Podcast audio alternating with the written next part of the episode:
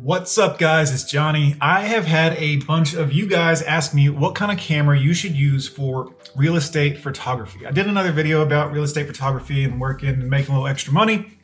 And you guys have come through and just really had a lot of questions about it. So I wanted to try to address some of those questions in this video, but more importantly, this is about the camera. Um, in that video, I made the comment that you could technically use some of the newer cell phones that are coming out that have great cameras on it because the camera image quality would be really, really good. Now, that's not ideal. Let me explain. You don't want to necessarily do that if anyone's around. And there's, I'm going to tell you why. Most importantly, yeah, some of the cameras do take great pictures. Um, there's a few things to know about your settings, no matter what camera you're using. We'll cover that in a minute. But most importantly, this, if there are other real estate agents there where you're at the house, maybe looking at the house, filling out paperwork, or doing something along those lines, um, you don't want to show up with your phone and be taking pictures of the house for real estate photography purposes because it will make you look less like a professional to said real estate agents that you might be giving your business card to at that property. Um, I've run into an agent before while taking pictures and been, you know, um, wanted to be like, hey, you know, here's my information. Give me a call if you ever need anything. I'll, you know, I'll hook you up with a free first one, you know, help you out, something like that. But if you're there with your phone, it just doesn't look as good. Now, your picture quality may still look amazing from some of these new phones. They're incredible. Uh, but it doesn't look as professional as a photographer nah, I'm not a photographer. I don't really give a shit. But it's just a professionalism thing, and it'll help you uh, maybe expand in how to get more clients as far as that's concerned. Now, let's talk about what camera you should have for your real estate photography gigs. This is what I highly recommend. You can use a myriad of DSLR cameras. You can use a micro four thirds camera or a you know, full frame camera, it doesn't matter, but you don't have to do that because full frame and all that gets really expensive. If you want to work on a budget and do it the cheapest way you can with the least amount of investment possible and you don't have a real camera, I'm going to recommend the Canon M50. It's a beginner level camera. It comes with a kit lens. There are kits on Amazon where you can get this camera. It's in white or black, um, which both, you know, whatever. Uh, but they come with a kit lens. There are ones on Amazon you can buy for around $5.99, and that's tripod, extra lens, ND filters to go over it, um, mini tripod that's adjustable. Uh, $600 can get you a lot of stuff to go with that camera that will really, really help you out. And I'm looking at some of these here. Some of them even have a remote that you can use to control the camera, which probably not necessary for your real estate photography stuff, but it could be necessary later for like a family picture or whatever. So I recommend the Canon M50. Now, you could go a million other directions with much more expensive equipment, but that's a good starter one. If you want to have uh, something a little less expensive, you don't have that kind of coin to drop right away, let's do this. Nikon makes several cameras. Um, I could also recommend the Nikon Coolpix. There is one that's called the P900. It's a 16 megapixel, so it's not super, super great, but it will work. The B500 Nikon Coolpix camera is about $210. The P900 I just talked about is about 400. They will take good enough, you know, pictures for what you're wanting to do, and they will also make it look like you're a photographer. It's a real looking camera. Obviously, you want a camera that has more megapixels if possible, and you want to make sure your camera settings are correct. What I mean by that is your f-stop. If you don't know, f-stop controls the bokeh. Bokeh is the blurry background around the subject that you're focused on. Um, that is great for photography. It, you know, uh, portrait photography, taking pictures of other stuff.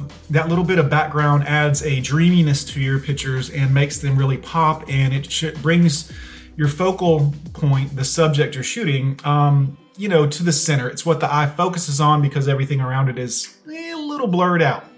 You don't want that for real estate photography, okay? Yes, maybe one shot of something like that. It looks kind of cool on a website or something like that. But agents and buyers want crystal clear images so they can see the room, they can see the stairwell, they can see if there's a big hole in the side of the wall and it's not blurred out That is very important for real estate photography. You need to understand this is not you being a photographer going out and taking Instagram snaps or, or blowing people's mind with stuff like that. Your job as a real estate photographer is to showcase the house, the property, whatever, but you need nice, crystal clear pictures, ideally, to do that. So, I highly recommend know your settings in your camera, get familiar, watch some videos on f-stop. I'm not going to get into all of that, but you can figure it out pretty quickly on your own. You don't need a lot of explanation there to look at a picture and see if an adjustment needs to be made. So, that being said, I highly recommend get you a real camera, a DSL of some kind. It doesn't have to be the most expensive one, although it that will minimally help in some aspects. Minimally, because again, we're not looking for the most um, dynamic range for color grading. We're not looking for the most uh, f-stop so we can get the blurriest background possible.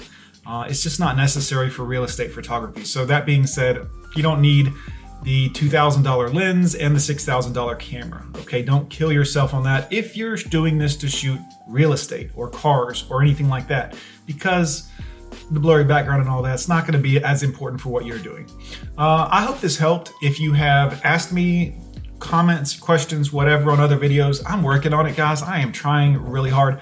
Haven't been able to make a video in a little bit because I've been busy, and uh, I'll try to get to some of your other questions. But this is about your camera. Good luck to you guys. I will say this, I'm gonna make another video about this here shortly and get it up because a lot of you have asked about finding jobs for the real estate gigs.